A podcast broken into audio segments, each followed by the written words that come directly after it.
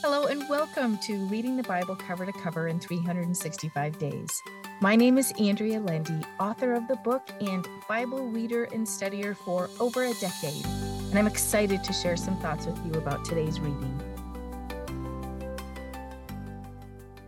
Welcome to day 348 of Reading the Bible Cover to Cover in 365 Days. Let us pray.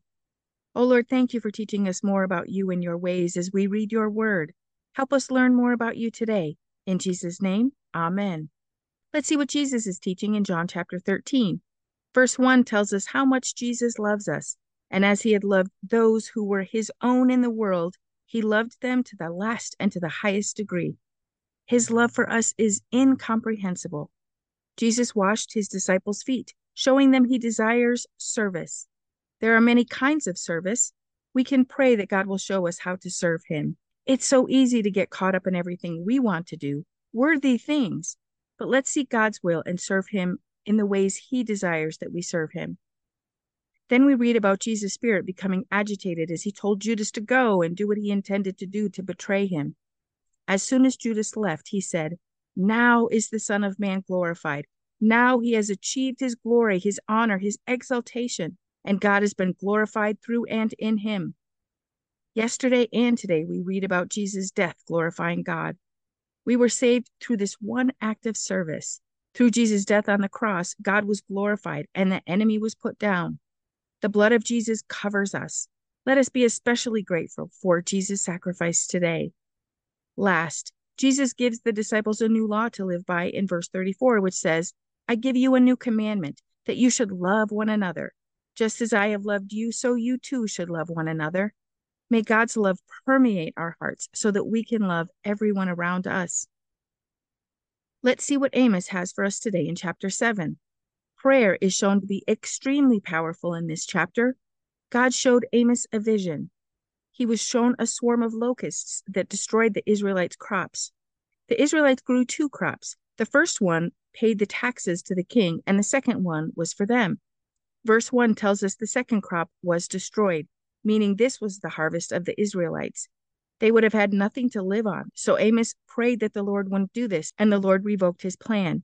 Interestingly, the Amplified Bible says the Lord was eased and comforted when he withdrew his plan. God never wants his people to be hurt. He doesn't want us to hurt either. It was difficult for God to pass judgment on his people, even after they had shut their eyes to him and opened them to foreigners and their gods. Verses 4 through 6 are similar, where God would send fire against the people. Amos prayed that he would not do this, and again the Lord revoked his sentence upon the people, and he was relieved. Then in verse 8, we read that the Lord held a plumb line to a wall and asked Amos what he saw. A plumb line was held to a wall to see if it was straight. God measured the Israelites to see if they walked the straight and narrow path, but they did not. Their idol worship was detestable to the Lord, and he planned to make their places of worship destitute. One of the priests at Bethel, where the golden calf was worshipped, sent word to King Jeroboam that Amos was conspiring against him. Amos said that Jeroboam would die in battle and Israel would be held captive. The priest told Amos to go back to Judah and prophesy there. Amos admitted that he was not a professional prophet, but the Lord found him and told him to prophesy against Israel. God does miracles through ordinary people. 1 Corinthians 1 27 says, But God chose the foolish things of the world to shame the wise. God chose the weak things of the world to shame the strong. This is God's MO. His ways are not like our ways. May the Lord grant us understanding, knowledge, and wisdom to learn more about Him and His ways. In chapter 8, God showed Amos ripe fruit and told him the people of Israel were like the ripe fruit. Their prosperity would not last long. God saw their mistreatment of the poor. He saw their hearts had grown cold toward the Sabbath and the feasts, where they used to be worshipful and praise the Lord. At this point, they attended the feasts and held the Sabbath, but in their hearts, they couldn't wait until they were over so they could go on buying and selling again. The Lord told Amos that the time of Israel's suffering was coming soon. God also told Amos that a famine was coming. It wasn't a famine in the land, it was a spiritual famine. No matter how much they searched for the Lord, they wouldn't find him, and the people who worshiped the golden calves would perish. In the final chapter, chapter 9, God shows Amos the pillars at the altar and tells him to shatter them. When the pillars are destroyed, the whole temple falls. God uses this analogy to show that he is ready to destroy Israel, but he will leave a fragment alive, a seed that will grow again. While they are in exile, there is no escape from God's judgment and suffering. He uses this time to purify his people. When the suffering and purification process is done, God said, I will raise up its ruins and I will build it as in the days of old. And in verse 12, we are included in the nations that are called by God's name. There are such blessings as have never been found, such that one who plows bumps into the one who sows the seed. The crop grows so fast that the planter and the reaper work simultaneously. The Amplified Bible says, Everything heretofore barren and unfruitful shall overflow with spiritual blessings. We can look forward to that day. Today, we can praise God for his perfect plan to unite us to him, and we experience those overflowing spiritual blessings. Well, let's see what King Solomon's wisdom is for us today in Proverbs 17.